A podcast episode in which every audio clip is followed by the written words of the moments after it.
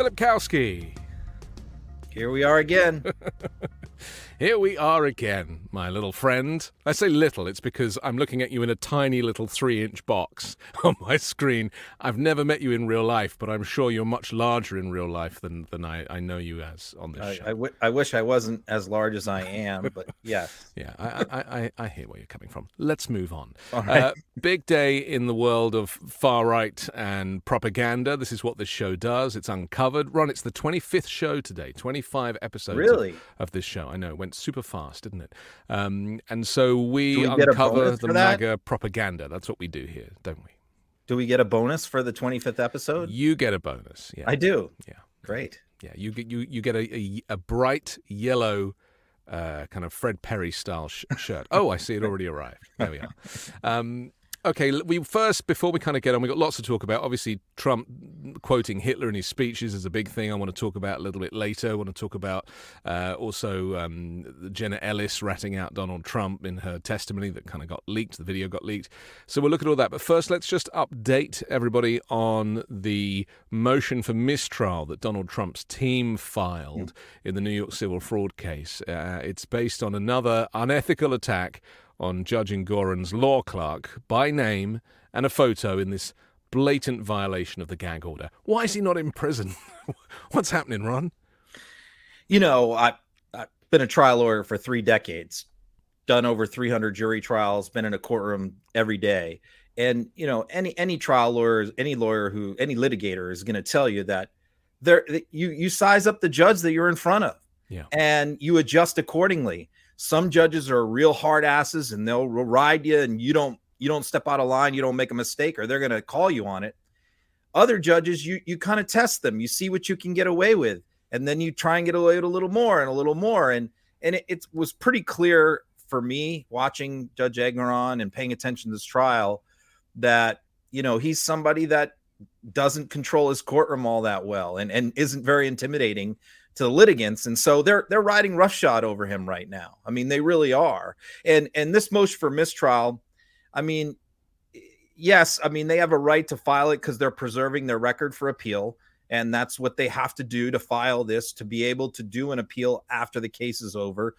So i understand the argument that hey this is our grounds for the mistrial. We have to include this but they went way above and beyond what was necessary to preserve the record in doxing her and and personally attacking her and putting photos in A lot of that stuff was completely unnecessary and um, they could have if they had any courtesy alerted the judge to it and given an opportunity to have this filed under seal they didn't do that they filed it openly so everybody could get it so it was typical and and this should be a lesson to the other judges in the other cases that if they give the Trump legal team an inch, they're going to drive a truck through it. They're going Yeah. they're going to they're going to take a mile. They're going to do what so so it's very important I think for every judge to kind of learn from what's happening in Judge Engoron's courtroom.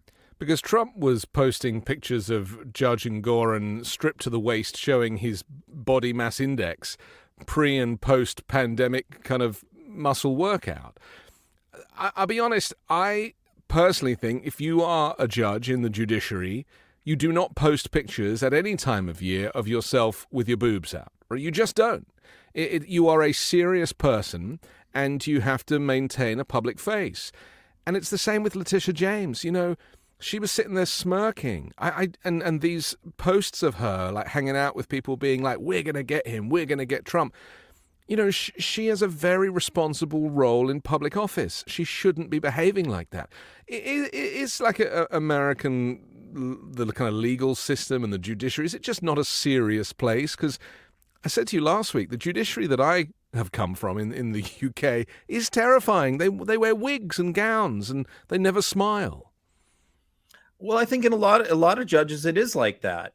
It's just, you know, uh, I don't know why we keep running into this in the case of Trump and and then, you know, you have you have the let's not forget the the grand jury the four person of the grand jury in Yeah. Fulton went on CNN and gave some bizarre interviews. Uh, Fani Willis, the DA in Fulton County, is doing a big fundraiser in DC this weekend.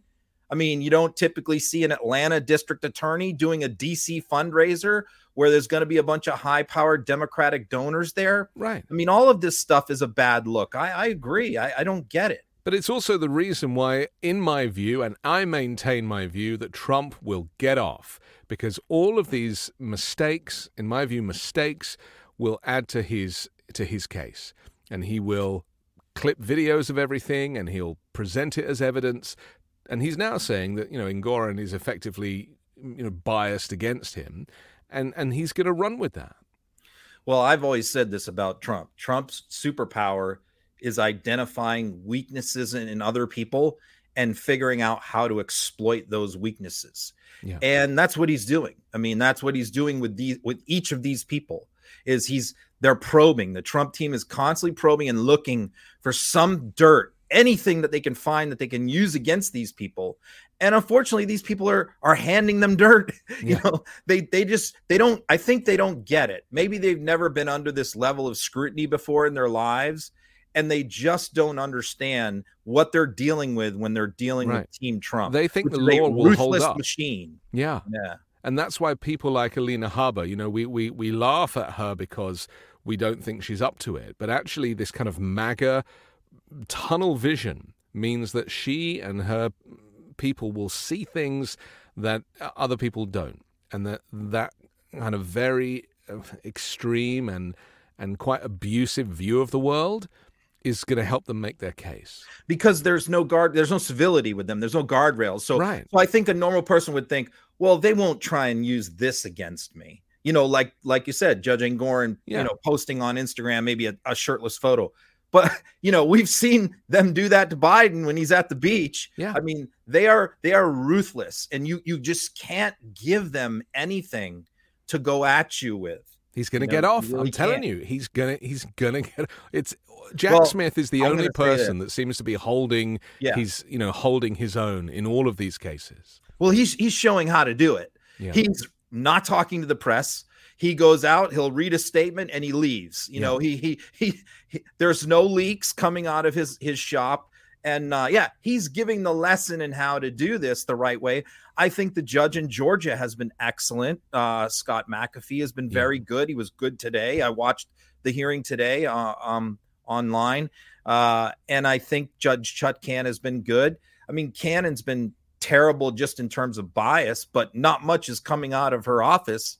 So yeah, it just seems to be this problem, mostly in New York it, it's so interesting to me because you know, Trump is a slippery creature. And we said about, do you remember we said about Robert Mueller when the Mueller report was, you know, happening? Mueller's amazing. You never see him. He doesn't come out and say anything. There are no leaks out of the office. He's going to nail him with the Russia report, right? And then, of course, it comes out, and a few hours before it comes out, Bill Barr gets up, paraphrases it, rewrites the narrative, and then Trump effectively gets off. No and, collusion. And, yeah. And, and, yeah. again, yeah, no collusion. And yet again, you know, that was a moment, I think, in political history where we were like, this is the thing that's going to get Trump, you know, colluding with the Russians. Of course, he was, you know, he was totally guilty. It was all in the pages of the report, but not as the attorney general at the time presented it. And so there are so many tactics for wriggling out of these types of crimes. And I don't know that the American justice system is is watertight enough. Uh, yeah, oh, uh, it's not. But uh, the one thing I will disagree with you on, and I think you make very good points, but I I, I don't think it's going to get him off, you know, criminally. I think I think what he's doing is very effective at delaying things and creating a mess, and politically it helps him uh, some of these things. But ultimately, in the end, I just don't think it's going to help him with the criminal charges. But we I will... think this program is more interesting because we disagree, right? can you can you imagine if we just agreed the whole time? Oh, that yeah, I I watch a lot of right wing shows where that is the case. right, yeah. exactly. Okay, let's talk about the uh, government shutdown that has been averted at the eleventh hour. Yet again, you know, leaving it to the mm. last minute. I've always said to me, a government shutdown is a completely or the theatre surrounding it is a completely pointless exercise because you know the government is the government, no matter who's in control. You have to fund the government, and this whole kind of toing and froing, it's just theatre. You know, it's just a, it's just a performative exercise to score political points. This time, though, the man of the moment, who is, of course, the new Speaker of the House, Mike Johnson, he has brought in Democrats to get the votes to be able to get this through. And actually, the very far right of the party that we thought he was very much a part of have, have deserted him and this vote. Yeah, the whole issue that they had allegedly with Kevin McCarthy, and I don't think it really was the issue, but this was the excuse they gave. Yeah, was the fact that he passed a clean CR, uh, and and that was what, and with the help of Democratic votes, virtually the same number of votes they got this time, and and so for the exact same thing that they claimed they needed to get rid of McCarthy for, now Johnson has done, and and Johnson has done it with some promises being made that you know he's going to clean it up with appropriations later. But one of those thing cleanup jobs was supposed to happen this morning, and it and it didn't pass. So. Yeah. It's a mess, and I, I've really been monitoring MAGA reaction and, and Republican far right reaction to to this and um, you know we've seen it hasn't been good. You know, it, it, I think that they're they're giving him a few chances. They they want to believe in this guy. They don't want another bloody battle over the speaker, but I think that they're quickly becoming disillusioned with Mike Johnson. Yeah. And I think that Mike Johnson, because there's been so much criticism of him, especially for his extreme faith and all of this stuff, I felt like maybe he needed to just play the game a little bit in the first instance. This is like the first major event that he's had to deal with. And I felt like maybe he just wants to kind of root himself a little bit. And if that means doing a deal to get something done, most of the country, he obviously wants people to like him, and most of the country are going to be relieved that this deal has been done to avert the shutdown.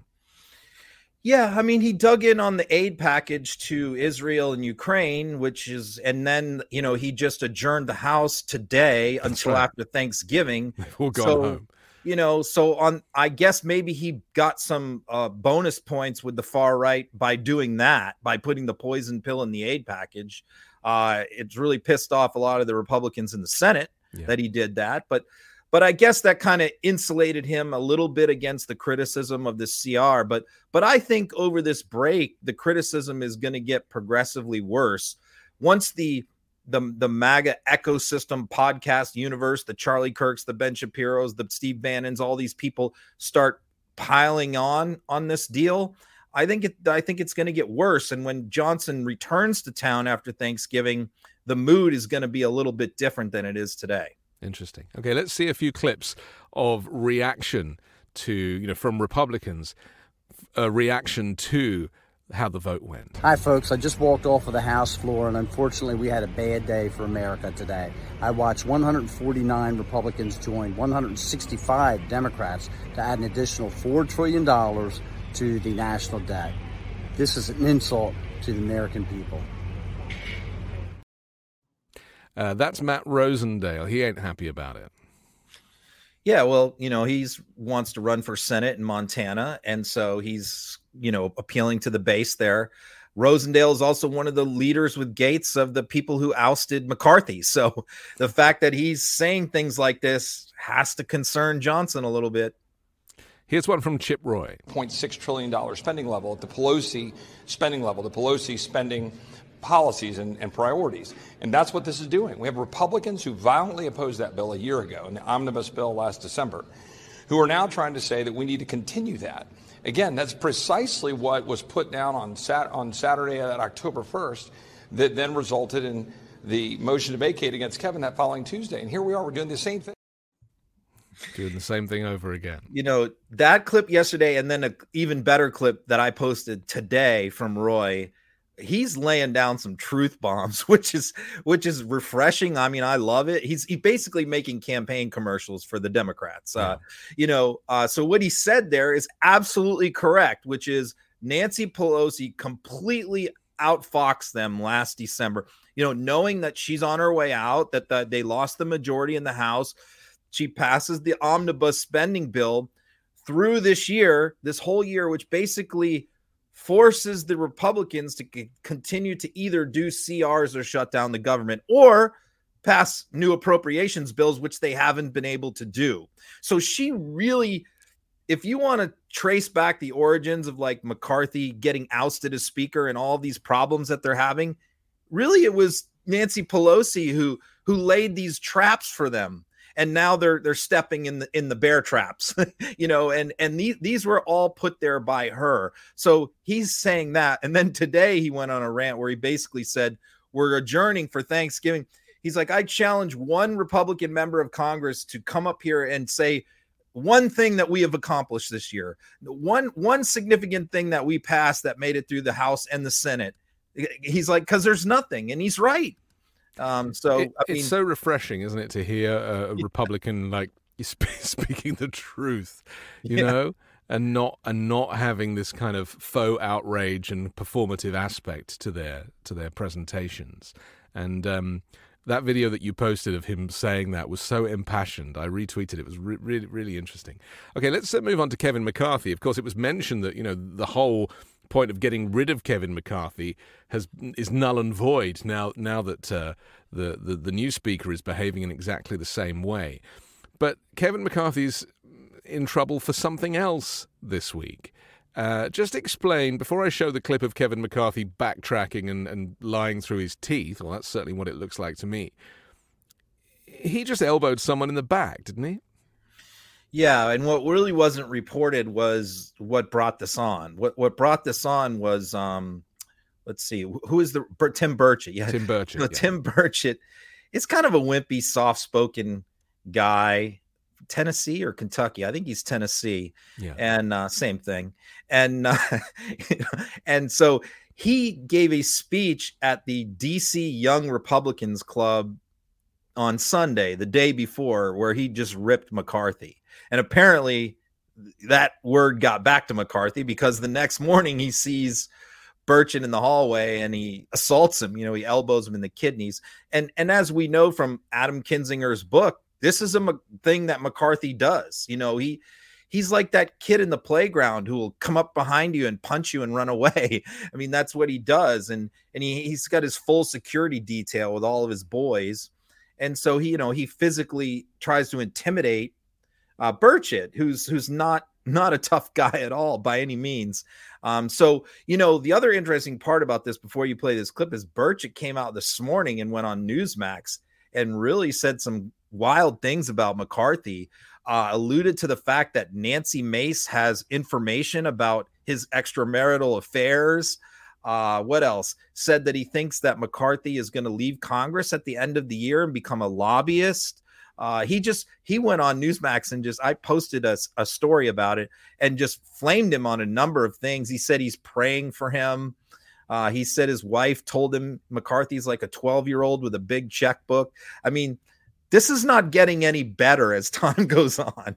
But this doubles down on my theory about people in, in public roles who just lack seriousness and there is a general lack of seriousness across the board from the judiciary and attorneys general through to through to you know members of the of the House, Congress, and of the Senate. I mean, Burchett was actually being interviewed when this happened, and he said that it felt like he'd been elbowed in the kidneys, like a proper, you know, a sucker punch to the kidneys. Here's Kevin McCarthy denying it. A reporter was interviewing Burchett or something, I guess our shoulders hit because Burchett runs up to me after. I didn't know what he was talking about. So many reporters asked me. I did not run and hit the guy. I did not kidney punch him. I did not shoot anything like that. You didn't shove him. No. I, we're walking through. You you were at HC5, right? You guys line up along the way there. It was Bruce Wester and I walking out, he must have been interviewing someone. I didn't know it was him or something. I guess our elbows hit as I walked by. I didn't punch anybody. Did he run after but, you? No, but, yeah, well, he. I guess it happened because when I was walking back further, I don't say somebody was interviewing me or talking to me, and he comes running up like, why, why, why did you hit me or something like that? I said, I don't know what you're talking about. I didn't even know something transpired. But reporters or witnesses said it looked like you, there was plenty of room for you to walk and that you intentionally hit him. There is, okay, not a place. Show me a reporter who saw that. Ask, call Bruce Westerman. Okay, well, ask Bruce Westerman. No, I did not go up. If I hit, if I would hit somebody, they would know I hit. He said he knew he him. He said he, said he said he was in pain that you hit him so hard in come the kidneys. on now. That's what he said. Okay. Um, that, that's far from Speaking of recording, Congressman, Kin- Congressman Kinzinger wrote that you pushed him twice while he was in Congress in the chamber. When have I pushed him? K- Kinzinger said he was in the back railing once and you elbowed him and pushed You him. said and then Gaetz. Kinzinger. Oh no, I don't know. I don't know about Kinzinger. Congressman Gaetz, though, is filing or uh, committing, submitting a complaint to the Ethics Committee Oh, over this this issue. Do you have any response to Congressman Gaetz? No, I, I think ethics is a good place for Gaetz to be. Can I ask So, I you mean, about Burchett said, Yeah, it's funny, isn't it, that Matt Gaetz is the one who's going to refer it to the, uh, you know, for, for further investigation. I mean, they just seem Mr. like Ethics. a, a- right, a, a bunch of kids. I mean, in fact, that, oh, you know, Kinzinger said you pushed him twice, and it's like I don't know anything about that. I mean, literally, like if you have a radar for people who are backpedaling, covering their tracks, trying to wriggle out of a situation, uh, your alarms were definitely going off during that. you know, I went to uh, interrogator school when I was in the Marines, um, and it was taught by by the Brits and um, uh, British interrogators, uh, and um, it was called their Joint Services Interrogation Wing, and they taught you how to look for clue body clues about when someone's lying, and you know that clip right there, like every clue is present, you know, and, and the one the one thing with McCarthy is his voice always goes really high when he's lying. And he kept doing that there you know? And he does all he does the whole backing up and it's just he's just a habitual liar. And really this is why he was ousted. It, it really it isn't because of the clean cr that he passed back in the summer. That's not that was the excuse. The real reason is he's just not well liked by a lot of Yeah. people because he's a dishonest person.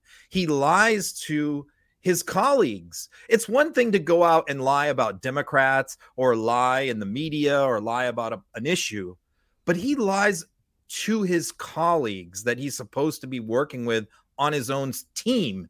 And that you cannot do if you want to be a leader. And we've seen his aggression when he was trying to get voted in as speaker. 15 rounds of voting, of course. At one point, we saw him like kind of go, you know, go for some- like there was there was this vitriol there. It just proves to me that a lot of these Republican guys, they're just Yeah. the machismo aspect. Again, they're just not serious people. Well, let's not forget. I mean, Mike Rogers from Alabama had to be physically restrained from choking out Matt Gaetz. Yeah. They almost knocked his wig off his head, and that would have been on national television. Yeah. I mean, uh, this it's like the first thing they do is resort to violence. Let's stay on the subject of violence in the uh, in the Senate and in the House because we have a couple more guys. The uh, Democrat uh, representative Jared, Mo- uh, Jared Moskowitz, he uh, got into a tense exchange with the House Oversight Chairman James Comer over uh, the latter's probe into the Biden family's business affairs. I mean, this kind of got so heated that Comer, who, as we know, is a I mean, he's been looking for evidence for two years and has found nothing, and then his star witness ended up being investigated himself. I mean, the guy is a mess. I'll just show this clip, and then you can explain how this all came about. But you and Goldman, who is Mr. Trust Fund, continue to try reclaim- to reclaiming my time. No, I'm Re- not re- going to give you your time back. We can stop the clock. You all continue to. You look like a Smurf here, just going around and all this stuff. Now listen, Mr. Chairman, you No, no, have. I'm gonna you- tell you no, no, hold, something. hold on. If we're You if we're not on time, we spew can just, disinformation. You, you You have gone on TV and said the president did something you illegal. You're doing stuff with your brother. The American people have the same questions. Why should they believe you? Why should they believe you? Why should they believe you? There's, there's a different rule for the president. There's a different rule for you. Why should they believe what you're saying, Mr. Chairman? Why? You go on Fox News and say loans You and go deals are a way to evade taxes. We don't know that's what you're doing or not. We don't know. We have no idea. We're supposed to take your word for it. But when the Well, president you've says already something, been proven a liar. Mr. Moskowitz. What's that? You've already been proven a liar. Who's proven me a liar? You? Yes. Your word Well, means come nothing, Mr. Chairman. Go to my hometown. There's a camera crew there today, an opposition research crew there today. Trying Mr. Chairman, this seems to have gotten than under your welcome. this seems to have gotten under your skin. I'll I pay mean, for your I- I- ticket. I, I think the American people have lots of questions, Mr. Chairman, and perhaps you should sit maybe for a deposition. I would. I will be questions. happy.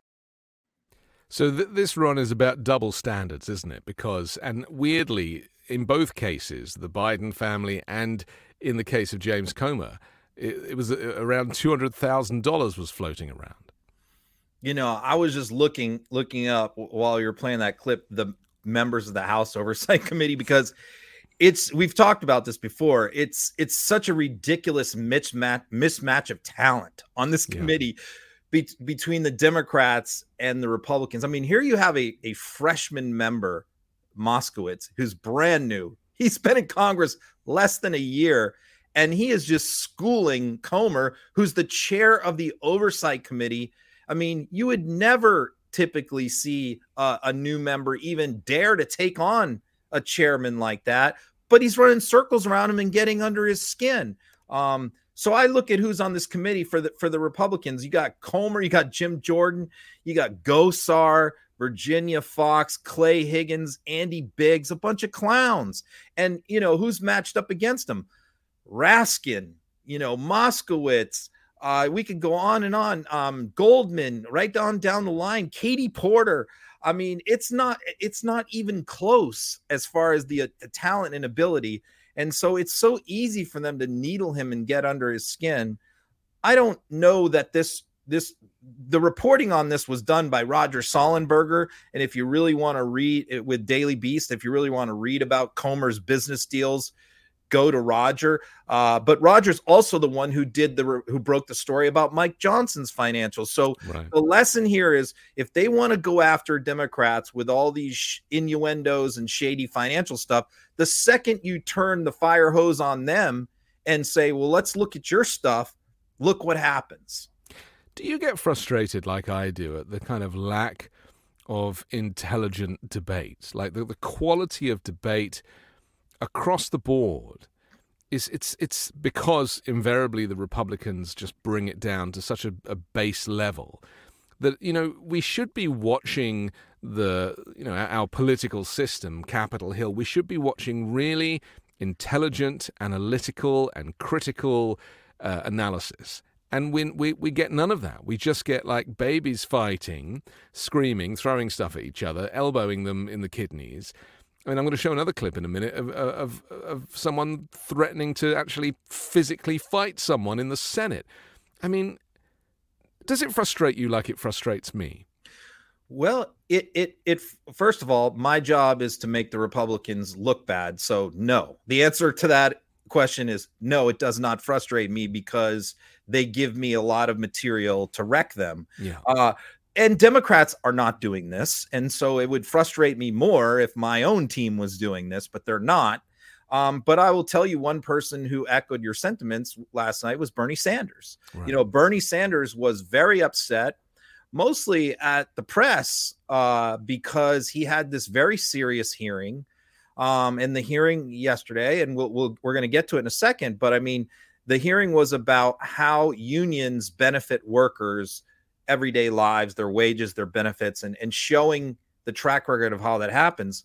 So it was a very serious, important hearing. What, what Bernie was upset about was, of course, the only thing that got covered out of that hearing was Mark Wayne Mullen challenging the president of the Teamsters Union to a fist fight. Yeah. So, I mean, you know, I get it. I get it where Bernie just was upset. He had this big hearing and he spent a lot of time putting it together, and it was very important and very important to him. And the message got stepped on by Republican clown show. Here's the clip. like he's self-made. Sir, I wish he was in the truck with me when I was building my plumbing company myself, and my wife was running the office because I sure remember working pretty hard and long hours. Pretends like he's self-made. What a clown, fraud. Always has been, always will be. Quit the tough guy act in these Senate hearings. You know where to find me, any place, anytime, cowboy. Sir, this is a time, this is a place. If you want to run your mouth, we can be two consenting adults. We can finish it here. Okay, that's fine. Perfect. You want to do it now? I'd love to do it right now. Well, stand your butt up then. You stand your butt up. Oh, hold Big guy. Oh, stop it. Is that your All right. solution, every Hold No, no, sit down. Sit down. Okay. You know, you're a United States Senator. Sit down. Active. please. Oh, okay, okay. Sit down, please. All right. Can I respond, Mr. Hold Chairman? it. Hold it. If Hold we on. can't, no, This is I have the he mic. said. I'm sorry. This is Hold what it. he said. You'll have your time. Okay. Can I respond? Oh, no, you can't. this is a hearing. So this is Senator Mark Wayne Mullen of Oklahoma challenging Sean O'Brien, the president of the International Brotherhood of Teamsters, to stand your butt up and settle long-standing differences right there in the room. Ron, he even started taking his ring off because he wanted to lamp him.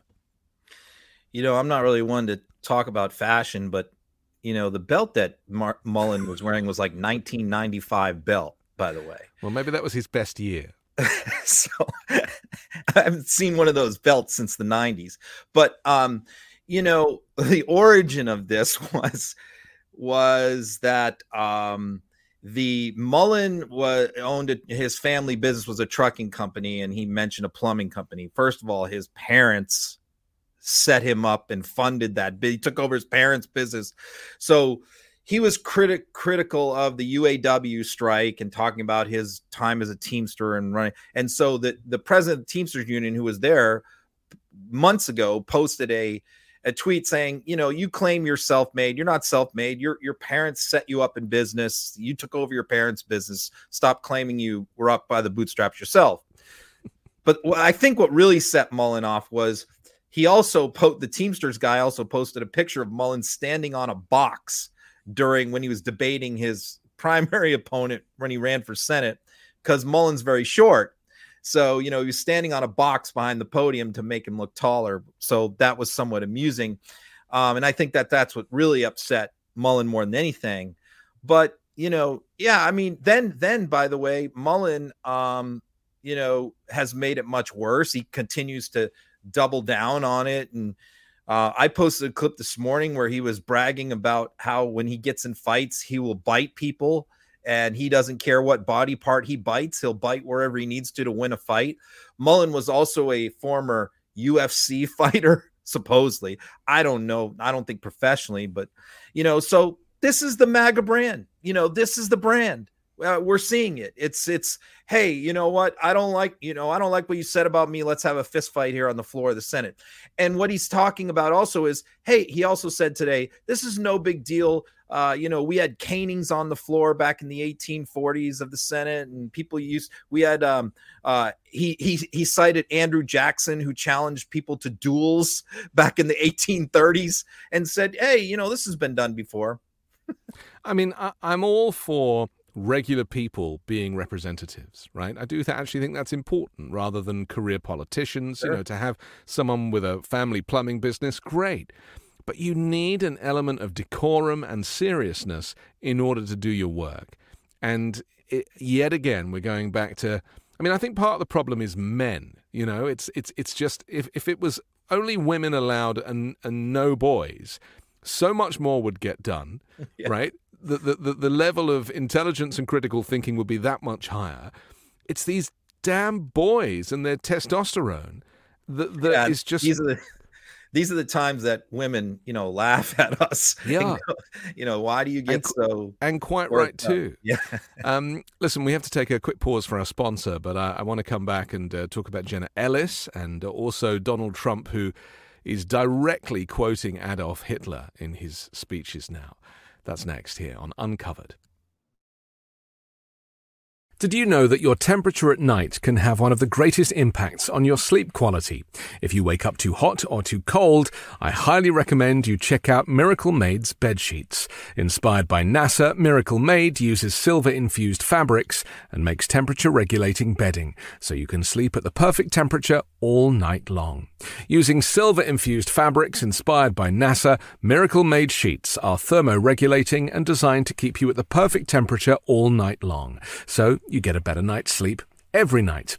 These sheets are infused with silver that prevents up to 99.7% of bacterial growth, leaving them to stay cleaner and fresh three times longer than other sheets. No more gross odors. Miracle sheets are luxuriously comfortable without the high price tag of other luxury brands and feel as nice, if not nicer, than sheets used by some five star hotels. Miracle sheets are the perfect gift for your spouse, friends, or family who doesn't want better sleep and luxurious feeling bed sheets. And since these come with three free towels, you get two gifts in one just in time for the holidays. Stop sleeping on bacteria. Bacteria can clog your pores, causing breakouts and acne. Sleep clean with Miracle. Go to trymiracle.com slash uncovered to try it today or gift it to someone special this holiday season. And we've got a special deal for our listeners. Save over 40%. And if you use our promo code uncovered at checkout, you'll get three free towels and save an extra 20%. Miracle is so confident in their product, it's backed by a 30 day money back guarantee. So if you aren't 100% satisfied, you'll get a full refund.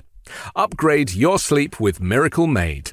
Go to trymiracle.com slash uncovered and use the code uncovered to claim your free three-piece towel set and save over 40% off. That's trymiracle.com slash uncovered to treat yourself, a friend, or a loved one this holiday season. We love those sheets, don't we, Ron? Big fans. Um, okay, welcome back to Uncovered. He's Ron Filipkowski. I'm Anthony Davis. Uh, Donald Trump is, as we know, um, very much on the ropes, to, to, to coin, a, coin a boxing phrase.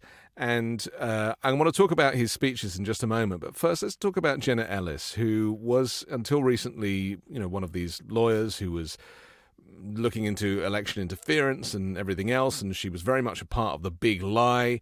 Well, she, along with two other of his um, lawyers, has now flipped.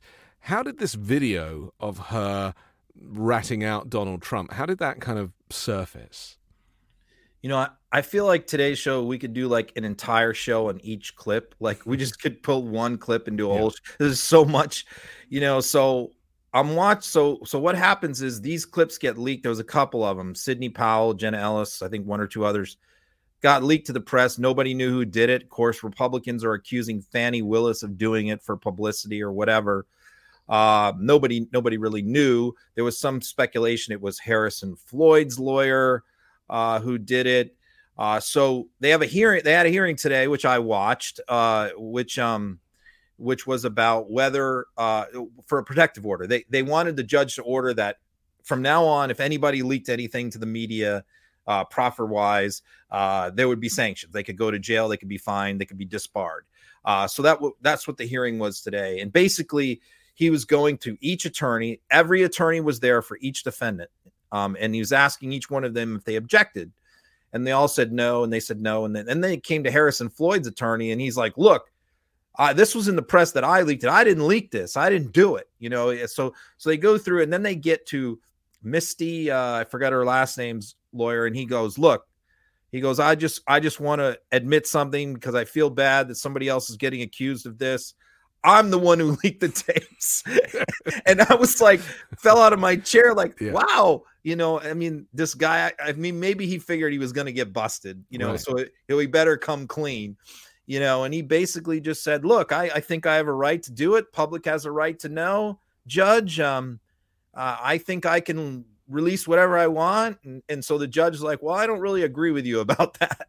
so, um, so that's how it got leaked. Um, I guess he thought that it would help his client. His client is the one that's directly connected to Sidney Powell. So I guess he figured somehow that was going to help his client. But but the other thing about this is it really has hurt Jenna Ellis yeah. big time because you know she raised all this money from MAGA, then she took the plea deal, but then she was still out there claiming, well, you know, I really didn't I really didn't say anything against Trump. And then this gets leaked and and she's burying Trump with this comment. Um and and by the way, you know, the person that she's claiming told her this is Dan Scavino. Dan Scavino was Trump's golf caddy for years, who is now his social media director. So this is a guy who's like literally his whole life is just like hanging around Trump and doing whatever Trump wants. So he's the one who supposedly told Jenna this, which which now brings him into the case as a witness. Yeah. Um, which I'm sure he's he's very happy about. Well, he, he would be a linchpin for a lot of this stuff. But much of this centers won't talk. around. He, He will not talk. Right. You know, that this guy's like Luca Brasi from The Godfather. He'll take a bullet for Trump. Yeah. You know. So, so I was going to say that much of this hinges around whether Trump knew that he'd lost the election and decided to contest it anyway, but also the fact that he never planned on leaving the White House. And so that peaceful transfer of power that is very much, you know, baked into into the, the rules of, of, of an election, he planned to ignore from the very beginning. And this is proof of that. Here she is. Okay. And uh, at the time uh, period where they were going to start to discuss what was uh, Dan Scavino's role, At the time, I believe his title was social media director for the White House. It became deputy chief of staff um, at the time that the conversation in question took place. okay, and when was that? The conversation was around December 19th of 2020 uh, at the White House Christmas party. And I uh, emphasized to him, I thought that the, um, the, the claims and the ability to challenge uh, the election results was essentially over because he said um, to me in a kind of excited tone, Well, we don't care and we're not going to leave. And I said, What do you mean? And he said, Well, the boss, meaning President Trump, and everyone understood the boss, um, that's what we all called him. Um, he said, The boss uh, is not going to leave under any circumstances. We are just going to stay in power. And I said to him, Well, it doesn't quite work that way, you realize. And he said, We don't care. Ron, I have a new phrase which I'm hoping will catch on uh, in this new election cycle leading up to next November, and that is democracy or dictatorship. You choose. You want a democracy, you vote for Joe Biden. You want a dictatorship, you vote for Donald Trump. Because not leaving the White House, refusing to transfer the power, is totalitarianism. It is the authoritarian dictator. That is what he wants to be. That is who he thinks he is. And that is how he's going to run the next presidency. So it's a simple choice the two D's. and I think that that was his plan, and and I think that had people like Mark Milley and you know the acting Attorney General and the acting Secretary of Defense, uh, Chris Miller, and and you know all of these other the White House counsel, if they were willing to go along with that, I think he he would have tried something like that, a forcible military coup. Yeah. But what happened is he was alone. It was just him and his henchmen. I mean, all of those people abandoned him at crunch time. And so he it wasn't like he left voluntarily, he was forced to leave.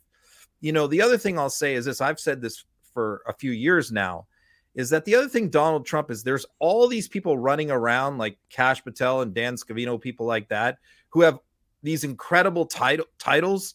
And it aggravates me because when they go on TV shows, Rick Grinnell would be another one. You always hear, you know, the former deputy national security advisor to the president. And and these people are flunkies. These Yeah. these people were elevated to places and have things on their resume that they absolutely do not deserve. And what we just heard right there was that Trump's former golf caddy was the deputy White House chief of staff. Only Donald Trump would do that. Right. And and quite the difference to someone like John Kelly, who, you know, previously held the, the, the top job there, who's another person who's actually kept quiet, kept quite quiet over this. You know, him and Mattis, you know, kind of senior military people who were, you know, very much kept us safe. And Milley, of course. And and you know, how how how are we now looking back at this and seeing that the serious people, again, comes back to what I was saying earlier, the serious people maintained the decorum, kept us safe.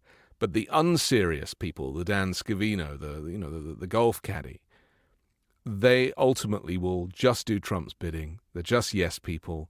They can't quite believe themselves that they're in in that environment, that they're in that place. I mean, imagine being elevated to a role where your day job is working in the in the Oval Office or in the West Wing. I mean, these people must have been beside themselves.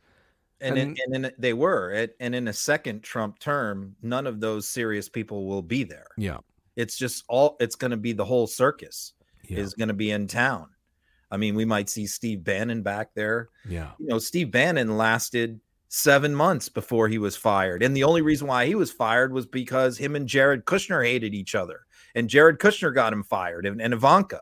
I mean, or you know, he he very well likely might be back. So I mean, yeah, it's it's it's um it's a pretty scary prospect. Let's uh, talk about the, these Hitler quotes. Now, it's it's been widely reported. Was it his ex-wife? Was it Ivana Trump that said that he kept a copy of Trump uh, of uh, Adolf Hitler's speeches next to his bed and he would read it in bed? Was she the one that leaked that story years ago? I think I think you're correct. It was Yeah. either like in her book or it came out in the divorce. I don't remember the exact context, but I'm pretty sure that you are right. But I don't necessarily think that he. First of all, I think Stephen Miller is writing this stuff. Okay, uh, Stephen Miller has always been. eh, He his speeches are a collaborative effort. There's not one person that writes all of them, and it's very opaque as far as who writes his stuff. Jason Miller's in there, but Steve, you know, when it when we come to this this the Nazi type lingo, that comes straight from Stephen Miller, I believe. You know, and mm-hmm. again, I'm speculating, I don't know.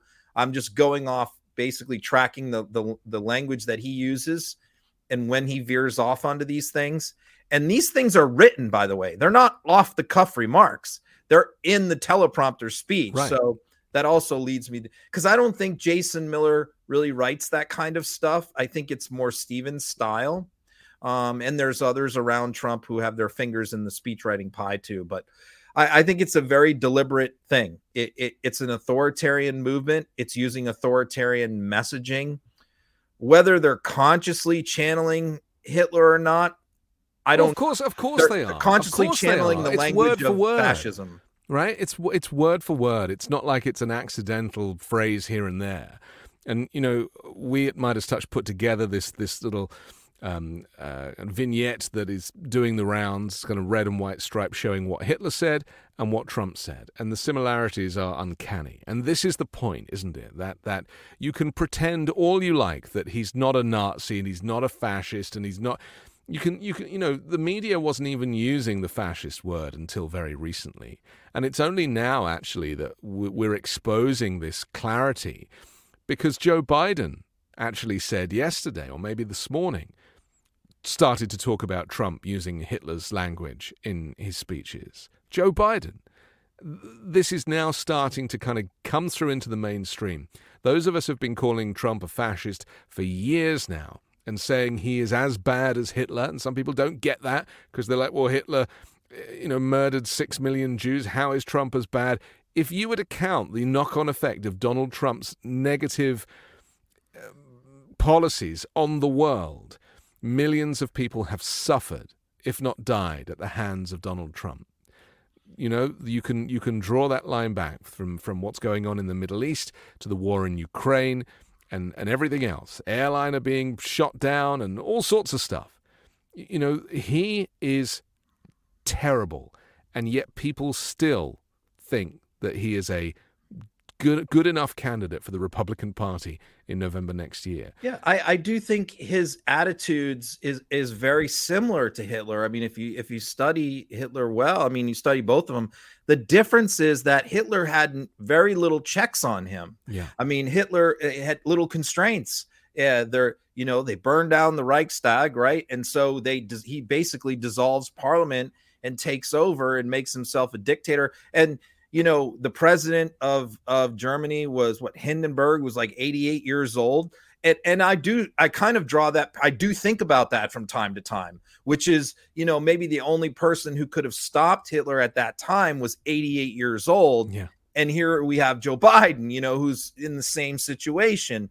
And so, yeah, I think that, you know, obviously they didn't have a strong constitution, they didn't have strong separation of powers. Their republic, the Weimar Republic, was very young, you know, and we have a mature, strong checks and balances system.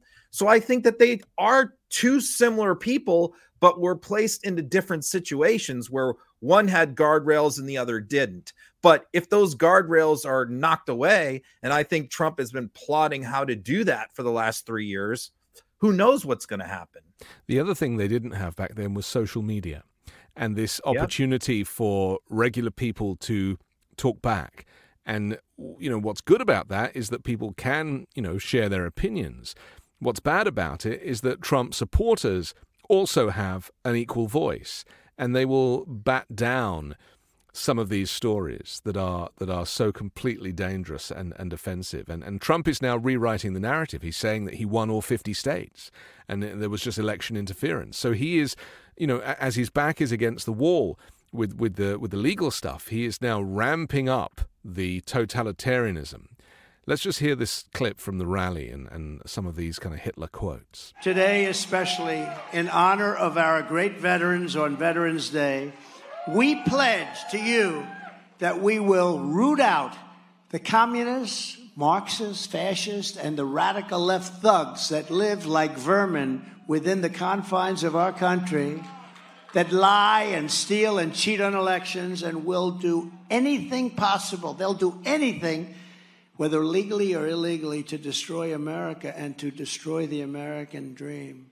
The real threat is not from the radical right the real threat is from the radical left, and it's growing every day, every single day. The threat from outside forces is far less sinister, dangerous, and grave than the threat from within. Our threat is from within because if you have a capable, competent, smart, tough leader, Russia, China, North Korea, they're not going to want to play with us. And they didn't. Despite the hatred and anger of the radical left lunatics who want to destroy our country, we will make America great again. Thank you, New Hampshire. God bless. So let me just announce the, the, the Hitler quotes. Hitler, I will get rid of the communist vermin. Trump, I will get rid of the communist vermin. Word for word, Ron. I will take care of the enemy within, said Hitler. Trump, I will take care of the threat from within. Hitler, Jews and, and migrants are poisoning Aryan blood. Trump, migrants are poisoning the blood of our country. And finally, Hitler, one people, one realm, one leader. Trump said, one people, one family, one glorious nation. I mean, you know, the similarities are, are, are too serious to ignore. And, and the thing is, it's not going to go away. You know, it's not going to it's it's not going to kind of be become dampened down. It's going to get worse, and we've seen these Nazi rallies in in your state. Uh, we have never had an American president or former president talk like that. You know about other Americans. I mean. Yeah. We had, you know, a little bit of that with Joseph McCarthy in the 50s, but even he, I mean, I've watched many of those hearings, um, the old McCarthy hearings, and he never went that far. And when he did go that, when he did go close, get close to that line, he was called out by his colleagues and ultimately ruined. Um, but but Trump has gone way beyond McCarthyism, far beyond it.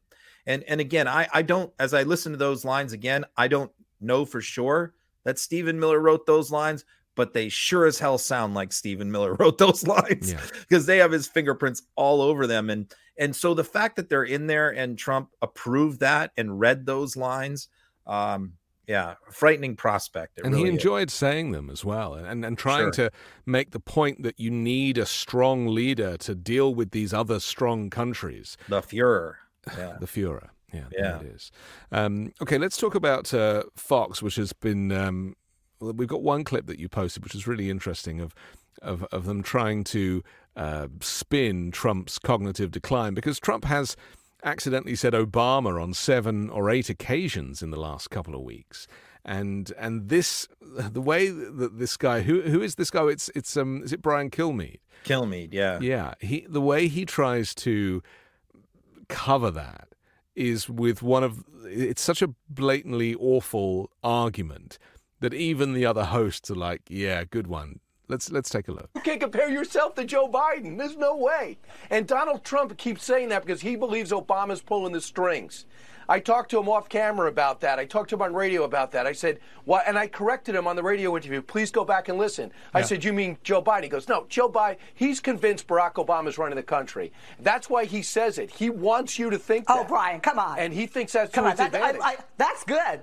That's good. You should be you should be his manager, his campaign Listen manager. To that's the interview. good. That's a really good spin on that. No, that's a good spin on that. I'm going to jump in, the, guys. The, the bottom gonna, line, the bottom line is more protection of the Fuhrer. I, you know, I laughed when I saw that clip because I was waiting for somebody to make that argument because it is it is a very popular conspiracy theory on the right, you know, that Barack Obama is really in charge, et cetera, et cetera. But there's two things where Kilmeade is full of shit on that.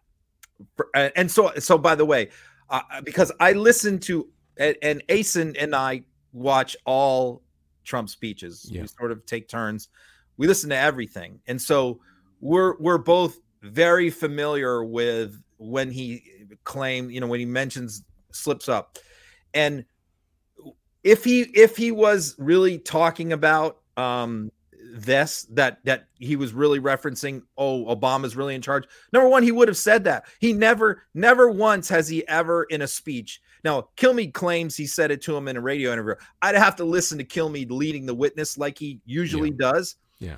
i have never once heard trump in any interview or rally speech say you know obama is really pulling the strings and running the government i've heard other right wingers like Kilmeade say that, but I've never heard Trump make that argument. So that's number one. And number two, um, you know, he he he is not he is not claiming when he gave those speeches, he is was clearly not talking about someone else. He was mixing up the people Yeah. because he he hasn't just done it with Obama. He's done it with Hillary and other people as well. So Yeah, he- it- it's it's a complete lie and spin of what Kilmeade is doing right there. And, and I think a point that's really important to make because you know I'm trying my hardest at the moment to make it clear to people that you know Joe Biden might be old, but the schedule is so grueling as president, especially with all these international flights and time zone changes, and you know he can go to bed, but if there's an issue that he needs to deal with, they will wake him up. And not to mention that people in their 80s probably don't sleep very well anyway. You know, we know he wears a CPAP machine. But the the point is that you know when you're when you're older, you do kind of slowly fall apart. Doesn't change your cognitive ability or your ability to make big decisions about policy.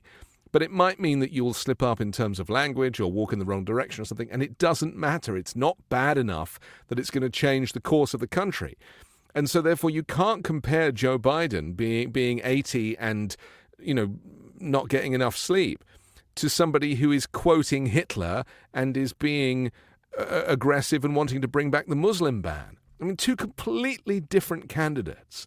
And and that's what's so frustrating when you hear people go, "Oh, well, you know, he's old and he and it's like, "No. That it, it's not about age. It's choose dictator or choose democracy. Pick one." And look, if this was Trump's only gaffe was mixing up Obama and Biden, that'd be one thing. But it's just one example of hundreds of slip ups that he's made in the last month. This is not an isolated incident. So to single out this one thing and go, oh, well, he really believes this. Well, what about all the other things like, you know, Hungary is on the border of Russia and That's on right, all yeah. these other things? Yeah. I mean, it, Trump is clearly slipping. There's there's no question about it. For Kilmeade to deny that, and by the way, Kilmeade is a DeSantis supporter. For him to be covering for Trump here Yeah. is, is pretty ridiculous. And and just finally, because we have to finish in a second, but I, I just want to make the point that Ronna McDaniel, who's of course chair of the RNC, she is covering for the fascism by denying, saying, "Oh well, I, you know, it's nothing to do with me." It's like you're chair of the RNC, like you have to take some responsibility for your candidate. Here's a quick clip. RNC, which is a Yeah. turnout machine, right? We're not the messengers. We don't create the messages for the campaigns. Those are the consultants who get very, very well paid. Well, one of the things, they- though, Ronna, that happened was uh, I think in Virginia, people were wondering where the money was, whether they were going to get some help from the RNC. And I, I know at, at one point you said that, that you were not asked for money in Virginia, but a source, a Republican source familiar with the Youngkin team in Virginia, told the Angle late tonight that that is false. And Well, there, just- meaning your story keeps changing. Anyone who thinks Virginia Republicans wouldn't want help when we knew we'd be outspent isn't being serious. You know, Ronna, they were Laura, outspent by eight million dollars. Glenn Youngkin and, and it did a phenomenal job and he raised a lot of money. A lot of people don't understand fundraising. I can't raise state dollars. I don't get unlimited convention and, Yeah. and state dollars. Uh, and these were state House and state Senate races. The RNC is a get it. federal committee. So, I mean, come on. Can you just, right. this, these are people who've come after me all the time. They're on Twitter, they're all the time. And let's see their results. What did they do in Virginia? How much money did they Yeah. give? But let me stand by something else. In 2022, Ronna, we we, got- took back yeah. the House. And the RNC is part of that. We're building the road. And we're launching Bank Your Vote. We've got to All do right, that. Ronna, we need we got to people to roll, but early. thank you for joining us tonight. We have a lot more to get to next. I love the fact that she was trying to get rid of her.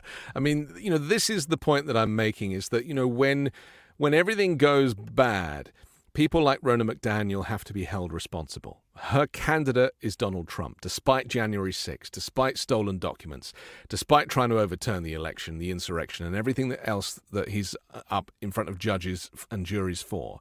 She is sticking by her candidate and covering for him. And I find it completely offensive. Republicans have been, you know, calling for her head for years, but especially after the midterms, and now even more so after these last elections last week. And so, if if Donald Trump wasn't backing her, she would be gone already. And and the only reason why Trump continues to back her is because she lets Trump r- rob the piggy bank. She lets Trump siphon off so much money um, with joint fundraisers between the RNC and, and his PACs that he's just he's just it's in his interest financially to continue to prop her up and she knows that he's the only one who can save her so she won't go after him so it's it's a toxic marriage Yeah, it suits it suits to fail, everybody. you know Interesting. Okay, listen, we have to finish, but I am thrilled to talk to you again. Uh, for those who want to rewatch us, as soon as we've finished, you can go back to the beginning. If you missed the beginning, you can catch it all again. And tonight, the audio podcast drops as well, wherever you get your podcasts. Don't forget to visit MeidasTouch.com for all the latest news, stories dropping throughout the day, thanks to Ron and his team. Uh, Ron Filipkowski, thank you. See you next week. got it